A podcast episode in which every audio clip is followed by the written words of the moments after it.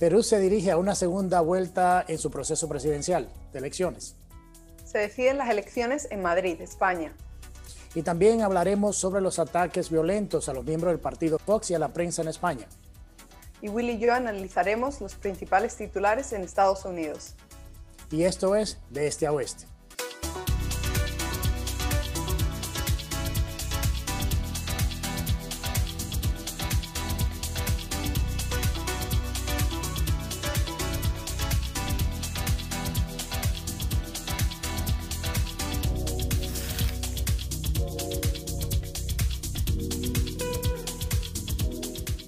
Gracias por acompañarnos. Les saluda Willy Lora desde Ginebra, en Suiza. Y la doctora María Herrera Mellado desde Miami, Florida. Sí, antes de comenzar el programa queremos recordarle que si no se ha suscrito a nuestro canal de YouTube, que por favor se, suscriban dándole un clic a la campanita para que reciban las notificaciones de nuestros contenidos y nuevas, eh, nuevos artículos e información que estaremos publicando en nuestro canal. Hoy vamos a hablar un poco de lo que pasó en Perú, las elecciones presidenciales y su primera vuelta, en donde estuvo lleno de muchísimos candidatos, hablamos unos 17 o 18 candidatos, lo cual hacía casi imposible o imposible de que uno de ellos ganara en su primera vuelta y por eso ya estamos hablando de la segunda vuelta y los posibles candidatos.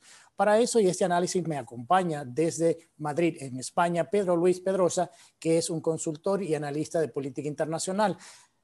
Bienvenidos, Pedro. Qué bueno, qué gusto tenerte. ¿Qué tal, Willy? María, buenas tardes. Acá en España y bueno, dependiendo de, siendo en YouTube, buenos días, buenas tardes o buenas noches para nuestros espectadores. Pedro, ¿cómo podemos analizar lo que pasó en la primera vuelta y qué se espera en esta segunda vuelta cuando estamos hablando de que el candidato de, la izquierda en, Perú y la candidata de derecho, Keiko Fujimori, se van aparentemente a disputar la primera magistratura del Estado en las próximas elecciones en la segunda vuelta? Bueno, evidentemente esos son los dos candidatos que, han quedado. No hay que olvidar que Keiko creo que es ya la tercera que, pasa a segunda vuelta y dicen que la tercera es la vencida. Eh, este señor Pedro Castillo tuvo una, una repuntada monumental, ¿verdad? Porque por mucho tiempo viendo las encuestas, entonces siempre veías a los mismos, a Keiko, a López Aliaga, también tuvo una repuntada, pero construida, pues, porque es una candidatura que se conocía desde el primer momento este señor maestro de escuela que se proclama marxista, ¿verdad? Eh, apareció prácticamente de la nada, o sea, como, aquella, como aquel cuento del hipismo, entran en la última curva y entonces en la última curva era que apareció un caballo que les pasaba a todos por delante. Bueno, así pasó con este señor, Pedro Castillo. Eh, Perú irá a una segunda vuelta. La señora Keiko yo creo que sufre el desgaste propio de quien está metido en el candelero y no termina de tomar el poder, ¿no? Eh, yo en particular, con todo lo que la prensa peruana pueda hablar contra Alberto Fujimori, eh, Fujimori fue en su momento, y no estoy justificando sus deficiencias ni los errores que haya cometido, pero Fujimori fue quien detuvo la destrucción del Perú. Fujimori fue quien acabó con Sendero Luminoso, Fujimori fue quien estabilizó la, la, economía peruana y Fujimori es el que le da la estabilidad al Perú para entrar al, al siglo XX. Recordemos que Perú tuvo una dictadura militar, algo muy sui generis, pero una dictadura militar de izquierda, ¿no? Con el señor Velasco Alvarado, hacia la década de los 70 y luego vinieron una serie de gobiernos democráticos, entre el cual el más nefasto fue el primero de Alan García y el Perú, sumergido en una crisis económica y además azotado por la guerrilla de Sendero Luminoso, es estabilizado por Alberto Fujimori. Y Keiko venía precedida de, este, del prestigio que, que tuvo su padre a pesar de la forma en la cual él salió del poder. Eso se va desgastando y en ese desgaste, pues la señora Fujimori terminó involucrada en unos manejos extraños que eran los principales señalamientos del único candidato anti-Odebrecht que quedó por fuera de la contienda, que es el señor Rafael López Aliaga. El señor Pedro Castillo, más allá de, de su aireada y vociferante proclamación del marxismo-leninismo, no sabemos mucho. Lo que sí sabemos es que se hizo muy fuerte y se hizo con la victoria en primera vuelta, lejos de los grandes centros urbanos y en particular de Lima, en las zonas de la sierra, en las zonas selváticas del Perú. Ahí es donde el señor Pedro Castillo se, se ha hecho fuerte y hay que ver cómo termina de desarrollarse esto, ya que los endosos de segunda vuelta, es decir, que por lo menos el señor, el otro candidato que, de Soto, el, señor Soto, diga, yo voy a apoyar a Keiko, esos endosos no son votos automáticos, es decir, no todo el que votó por ese señor va a terminar votando a Keiko. Así que tendremos una situación interesante en el Perú que ojalá no caiga en manos de la izquierda, como por cierto logró salvarse, digamos que, bueno, con una ventaja de casi 10 puntos, pero logró salvarse el Ecuador también el mismo día que ocurrieron las elecciones del Perú. Pedro, me gustaría preguntarte si tú crees que ese sentimiento antifujimorista puede de verdad resultar en que el próximo presidente de Perú sea un comunista y cómo puede ser que los peruanos sigan teniendo ese tipo de, dudas con respecto al comunismo o libertad. Bueno, María, el problema es que eh, la gente no vota con la razón, la gente vota con los sentimientos. Y los sentimientos más fuertes que hay y que son manipulados en las campañas electorales son el amor, la esperanza, el odio y la rabia. Entonces, la gente cuando, y ustedes que, o sea, tú que estás en Estados Unidos y que este, ves que vas al supermercado y te consigues 15, 20 marcas de, de mantequilla o de leche, Tal vez no tengas el dinero para comprarlas, pero sabes que vas al supermercado y están ahí. O sea, vas a ir al supermercado y va a haber abastecimiento. A la gente le cuesta mucho imaginar que un día entra a un supermercado y consigue el refrigerador o el anaquel vacío. Y cuando le hablan de comunismo, piensa que eso es algo que no le corresponde, que eso pasó en otro lugar muy, muy lejano y que ya es old fashion, o sea, que eso eso no nos va a suceder. El problema de esa actitud arrogante es que esas cosas en efecto sí suceden, pero nadie logra verlas con antelación. Algunas personas por, porque, bueno, porque lo vivieron en otra parte o porque lo estudiaron o porque no son tan ingenuos, este, dicen entonces, no, si esto significa una amenaza, voy a votar por la opción contraria. Contra ese sentimiento minoritario de tener conciencia de lo que significa la izquierda en el ámbito económico, está el sentimiento de rabia que ha sido por años alimentado por la prensa peruana de no solo en Fujimori cometió un delito, sino odia a Fujimori, odia a Fujimori. La prensa peruana y los medios de comunicación que, que, este, que son básicamente enmermelados desde el poder, al igual que ocurre aquí en España, bueno, ha fomentado durante los últimos 20 años un profuso odio al Fujimorismo. Veamos entonces si la señora Keiko tiene la fuerza suficiente para sembrarle el miedo a la amenaza comunista y que ese miedo a la amenaza, comunista sea superior a la rabia que gran parte de los peruanos alienados desde los grandes medios de comunicación le tienen a Alberto Fujimori.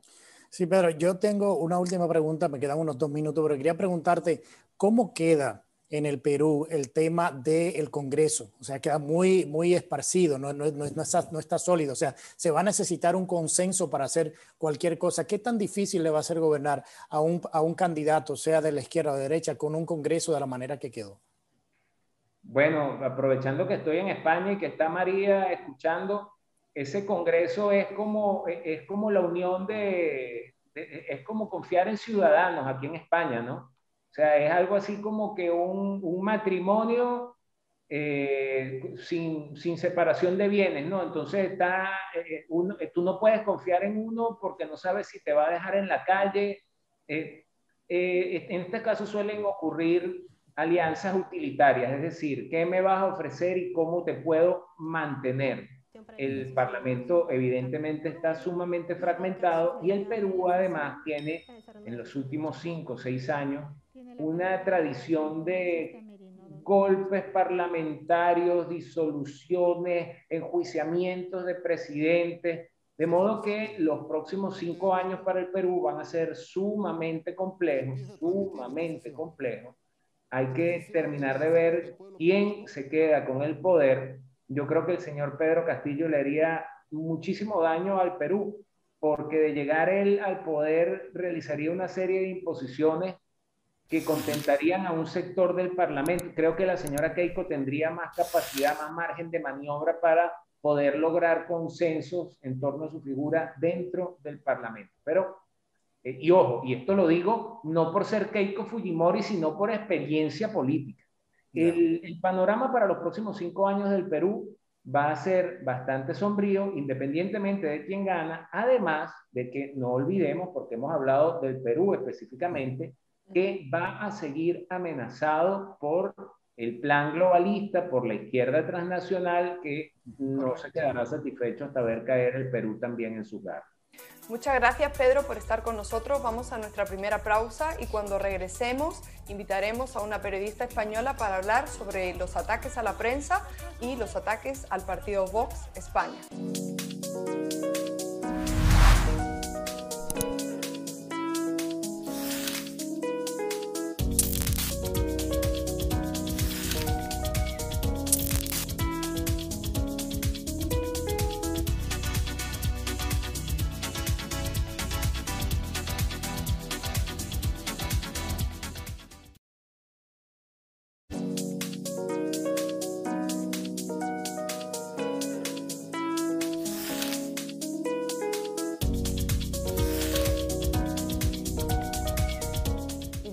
Estar con nosotros. Estamos de regreso en De Este a Oeste. Hoy tenemos con nosotros a una periodista, una licenciada en periodismo, comunicación audiovisual y además un máster en economía, que ahora mismo trabaja como editora jefe de OK Diario y acaba de eh, iniciar su programa La Antorcha. Bienvenida, Cintia. Hola María, muchas gracias por reinvitarme. No, eh, las gracias a ti por, por asistir al programa. Cintia, quería hablar contigo sobre eh, lo que cubriste en tu último programa, sobre los ataques a la prensa de Pablo Iglesias, del partido que él representa y la amenaza real de que el comunismo se asiente en España. Hemos visto además desde aquí, desde Estados Unidos, como el Departamento de Estado hablaba de los ataques a la prensa en, Estados en España mm, concretamente. Entonces, ¿cuál es tu análisis y cuál es el peligro que corre España con este tipo de políticos? Bueno, el peligro es enorme. Si vamos por partes, empezamos por ese vídeo promocional, es un vídeo de campaña del partido Podemos, en el que saca una serie de periodistas, entre ellos eh, me saca a mí, saca el programa de La Antorcha, que es vamos, llevamos eh, cuatro semanas en emisión y llama bastante la atención, ¿no? Que seamos una amenaza para, para la extrema izquierda. Eh, bueno, pero bueno, el caso es que señala marca a periodistas determinados, dice que ya hemos hablado suficiente y que ahora toca que hable la mayoría. Lo que no se da cuenta eh, Pablo Iglesias, Podemos y esta gente que dice ser amigos, son los amigos de la democracia y de la libertad de expresión, es que eh, ellos no nos pueden callar.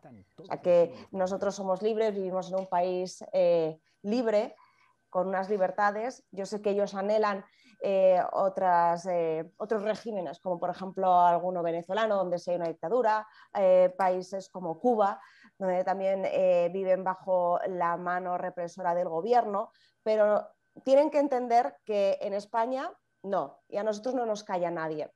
Entonces, bueno, ¿cuál es el peligro real de que llegue el comunismo a España? Bueno, pues el comunismo real es que poco a poco se van acabando, se van quitando eh, ciertas libertades y derechos que nos hemos dado todos.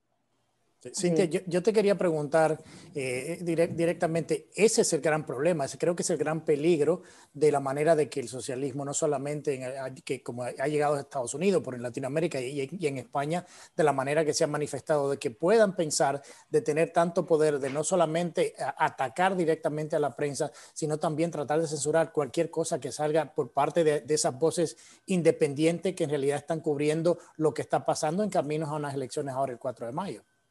Claro, es que es muy peligroso, es muy peligroso y sobre todo eh, con la pandemia que tenemos y la gestión de la pandemia, no solamente a nivel económico, pero también a nivel social, porque, bueno, efectivamente, uno de los peligros de que llegue el comunismo, porque ser comunista está muy bien si tú tienes el poder, porque al final te aprovechas de los demás, ¿no?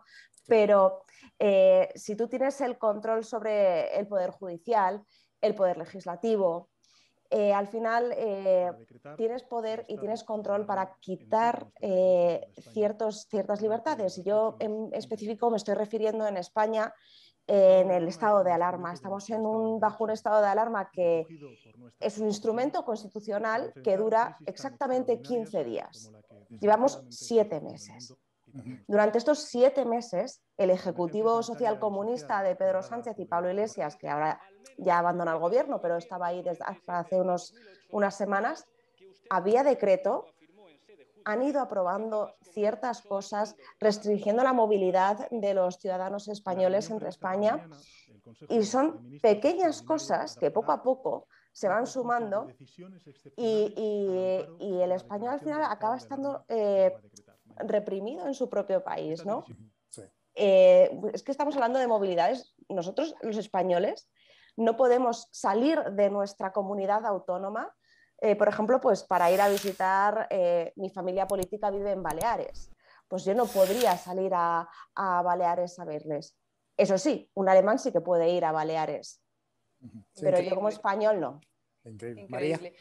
Cintia, me gustaría preguntarte, o por lo menos sobre todo que nos contases eh, lo que ocurrió en ese meeting de Vox en Vallecas, porque desde Estados Unidos, y para que entiendan lo que está pasando también aquí, concretamente en Miami, ahora mismo hay un intento por la izquierda estadounidense de silenciar a los medios de comunicación en español en la ciudad de Miami y no lo van a lograr, pero no lo van a lograr y además eh, hay que añadirle a todo esto que la prensa aquí en el sur de Miami ha mostrado su preocupación por lo que está ocurriendo en, Madrid en estas elecciones y bueno, ha sido ampliamente, digamos, eh, se, ha, se ha cubierto por todos los medios de comunicación. ¿Qué pasó exactamente?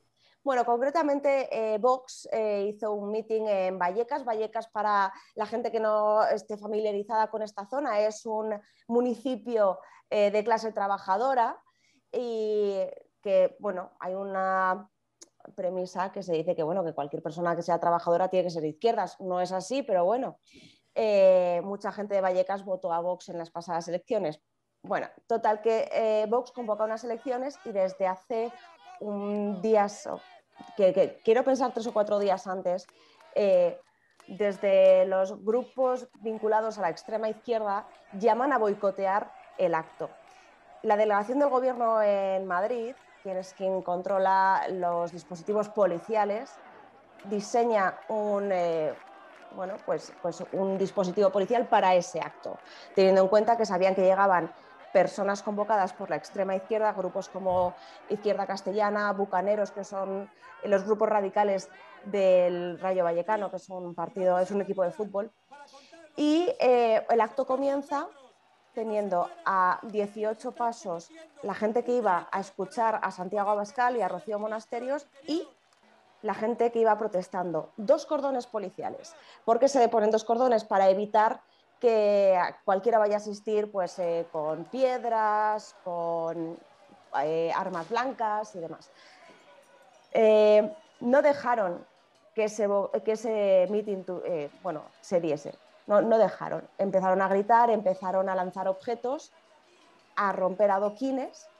Y claro, una vez que eso sucede, el dispositivo policial de la UIP, de la Unidad de Intervención Policial, disuelve. Esa es la orden empieza a defender que no, que no suceda nada. María, en ese mitin había niños, había familias. Y estos grupos de extrema izquierda se organizan perfectamente porque ponen en las filas de delante menores de edad, que fueron de hecho los cuatro primeros detenidos, personas sin antecedentes. ¿Por qué? Porque de esa forma se van pasando, pues si rompen piedras, las van pasando de atrás hacia adelante para que sean esas personas eh, menores de edad sin antecedentes los que se enfrentan, los que... Pero bueno, en España, tal y como funciona la policía, luego son las brigadas de información quienes visualizan las imágenes que la prensa graba y luego eh, detienen a las personas que efectivamente agreden a la policía o, que incluso eh, agreden a los diputados de Vox porque alguno salió con alguna brecha, con alguna lesión. Y en el caso de, aquel meeting de Vallecas, al final fueron cuatro detenidos aquel día, los cuatro menores de edad, y después, el eh, pasado jueves, la policía detuvo, identificó y localizó a ocho personas más con antecedentes de agresión sexual. Pero estas son personas, por favor, tener en cuenta que son personas que se hacen llamar antifascistas y antirrepresivos, cuando ellos son los fascistas. Y estas personas, quienes están detrás de estas personas, están, eh, pues son personas, son grupúsculos que están vinculados a la extrema izquierda, por supuesto, a Podemos. Eh, allí pudimos ver a periodistas también afines al partido de Pablo Iglesias. Eh, la policía sabe perfectamente quiénes son ¿Qué sucede? De forma legal no pueden convocar, eh, digamos, una manifestación, lo hacen de forma alegal, comunicándose por eh, grupos de Telegram. Y bueno, pues es muy triste, ¿no? Es muy triste que un partido constitucional como es Vox no pueda dar un mitin. Te puede gustar o no te puede gustar lo que diga, puedes coincidir o no, pero lo que no puedes es callar a nadie. Y sobre todo lo que hizo o lo que se estaba haciendo desde algunos medios de comunicación y algunos grupos políticos era decir que la policía, la policía usó la fuerza. Y yo me pregunto, cómo, la policía va a actuar si alguien le está tirando piedras o arrojando botellas de cristal a un acto, insisto, donde había niños y había menores?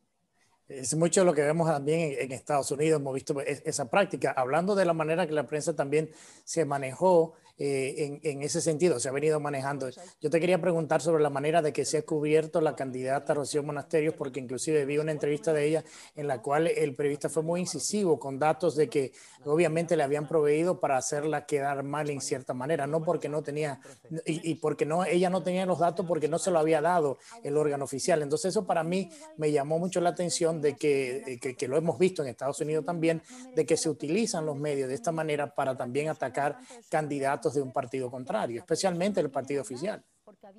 Es que eh, da la impresión de que el objetivo de una entrevista sea ridiculizar a un candidato, sobre todo cuando, bueno, pues si con este caso en particular de los datos, pues parece obvio, ¿no? Que pues, pues que se está haciendo a propósito y, y cuando luego en el fondo no hay nada más ridículo que ver al presidente del gobierno, Pedro Sánchez, en una rueda de prensa, eh, cuando le sacan los colores, cuando dice que compra material para la pandemia y todo es defectuoso. Pero bueno, sí, eh, hay un especial interés por hacerse, eh, William, con el, con el bastión de Madrid.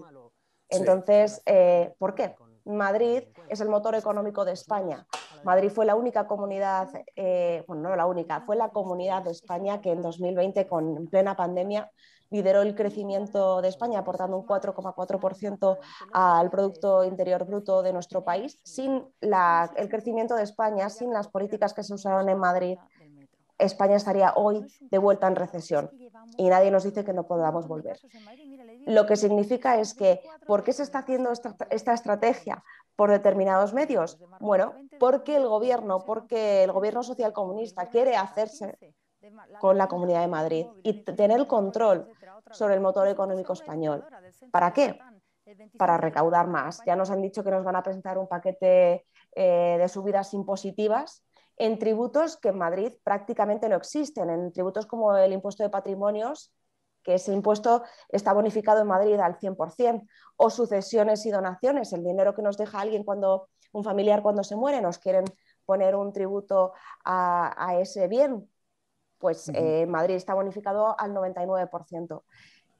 Pues por eso quiere la izquierda hacerse con Madrid, porque necesita asfixiar a, los, a los ciudadanos económicamente. Y por eso probablemente ridiculizarán a Rocío Monasterio, a Isabel Díaz Ayuso o a quien haga falta.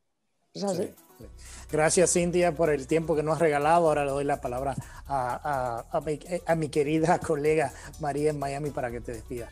Pues muchas gracias y enhorabuena, enhorabuena a los dos por el programa. Muchas gracias Cintia por estar con nosotros. Vamos a nuestra segunda pausa y al regreso Willy y yo analizaremos los principales titulares en Estados Unidos. Quédense con nosotros y esto es de este a oeste.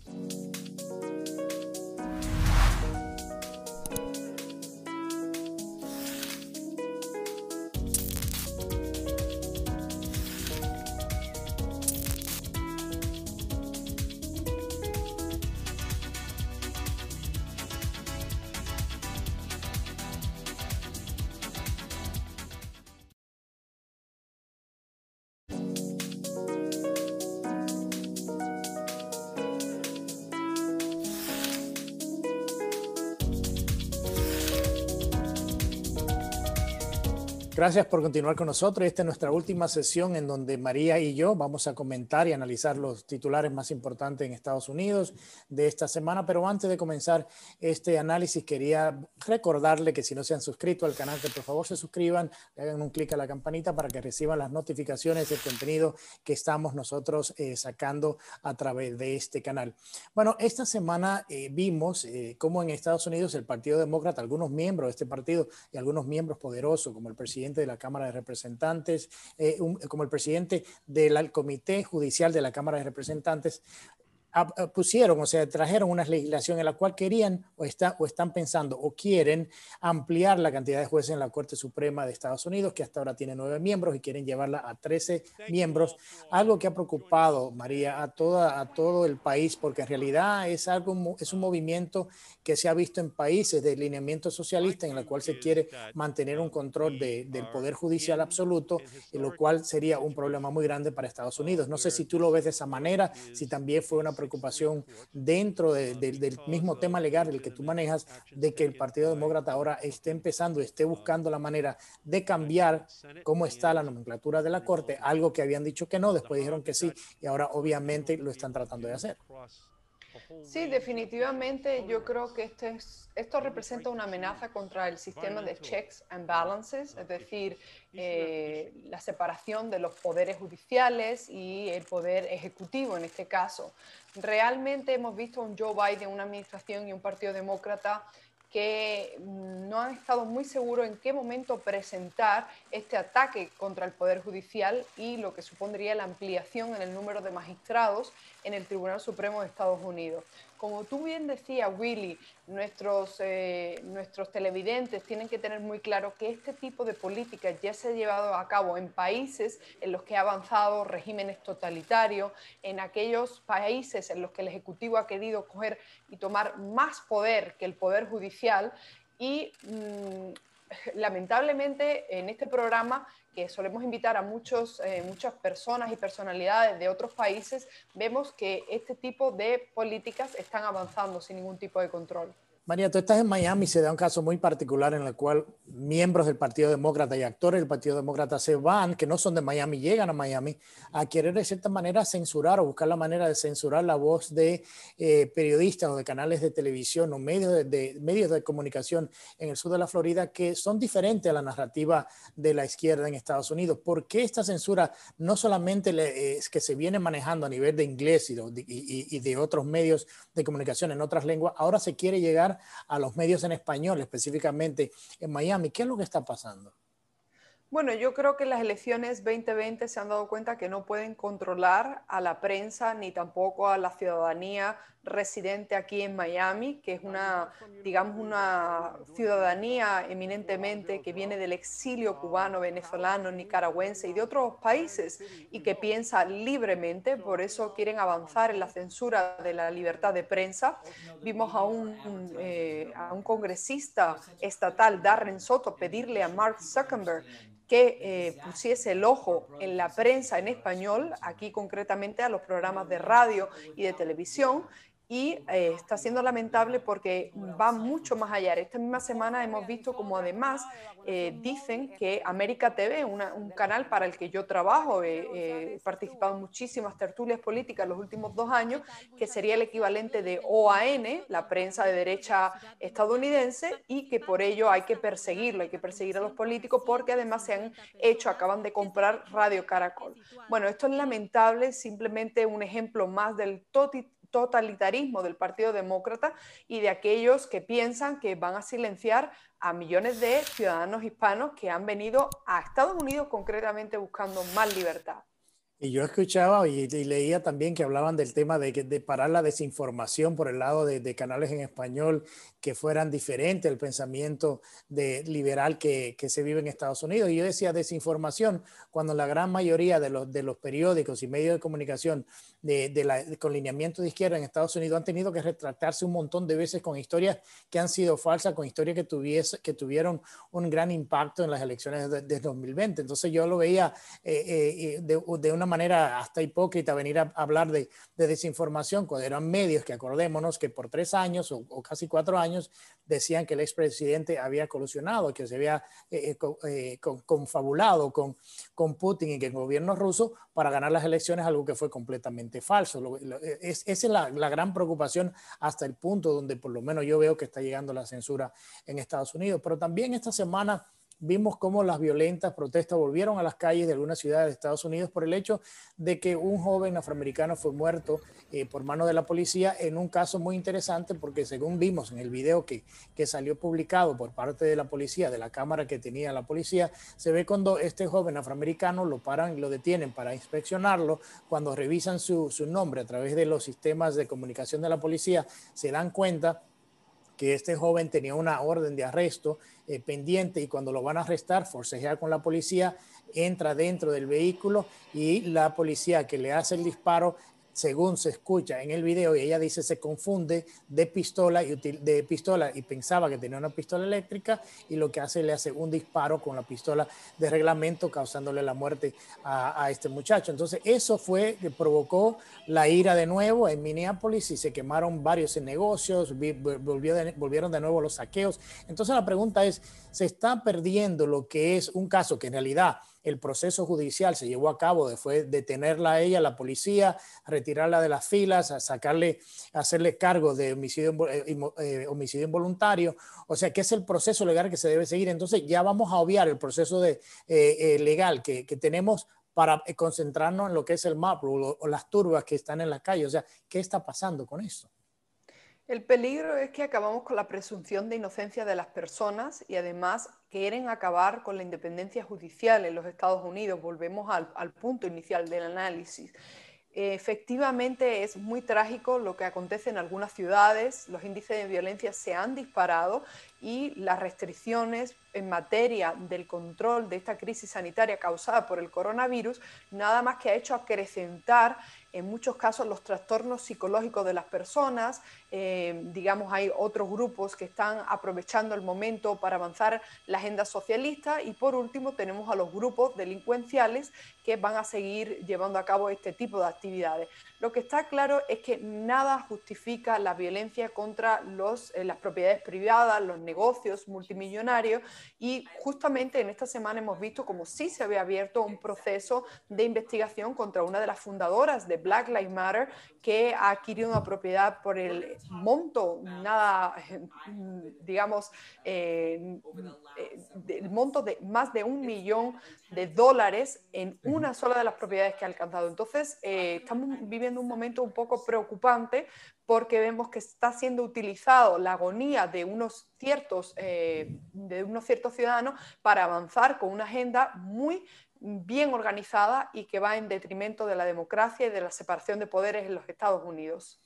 Sí, yo vi el tema de, de, la, de, la, cofundadora de Black Lives Matter, donde hablaba de casas millonarias y de varias propiedades, inclusive la propiedad principal de ella la compra en un suburbio donde ese blanco, si es un suburbio donde, en el cual está cercado. Entonces yo, yo, yo me pensaba, ¿cómo, cómo, qué buena representación de la vida de los afroamericanos tiene e, esta cofundadora. Pero bueno, e, el último tema que te quería tocar en este análisis es, eh, también vimos la reciente visita del primer ministro de Japón a la Casa Blanca, la primera visita secreta de Estado de un presidente de un primer ministro a la administración de Joe Biden. Y quien los recibe es la vicepresidenta Kamala Harris, no el presidente de Estados Unidos, lo cual, según tengo entendido, los japoneses no estuvieron muy complacidos con eso porque para ellos es un, en cierta manera un deshonor que no lo reciba el presidente y la Casa Blanca alega de que el presidente no se sentía muy bien y por eso eh, eh, le dijo a la, a la vicepresidenta que lo recibiera. Y después entonces participa el presidente en una rueda de prensa. Yo creo, y no sé, en mi opinión, que a ese nivel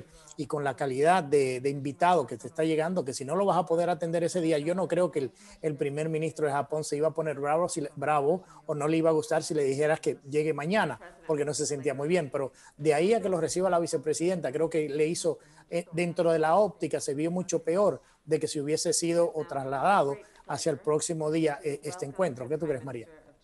Sí, claro, yo creo que puede ser la tónica, es decir, mm, vamos a ver un Joe Biden cada vez más debilitado y que va a tener eh, que tirar de la vicepresidente Kamala Harris en este tipo de circunstancias porque es un hombre que eh, le hemos visto que está teniendo sus, eh, sus, problemas a la hora de interactuar con la prensa, a la hora de responder preguntas básicas y un tema de salud como puede ser para que le afecte para recibir a los primeros ministros y a los jefes de Estado. Por otra parte, esta misma semana también sabíamos, supimos que el presidente de, de El Salvador también se molestó con el recibimiento de su representación en Washington. Y todo esto tiene consecuencias nefastas, porque a la hora de que los diplomáticos estadounidenses o el propio presidente Joe Biden quiera visitar a, otras naciones, pues va a recibir este tipo de tratamiento.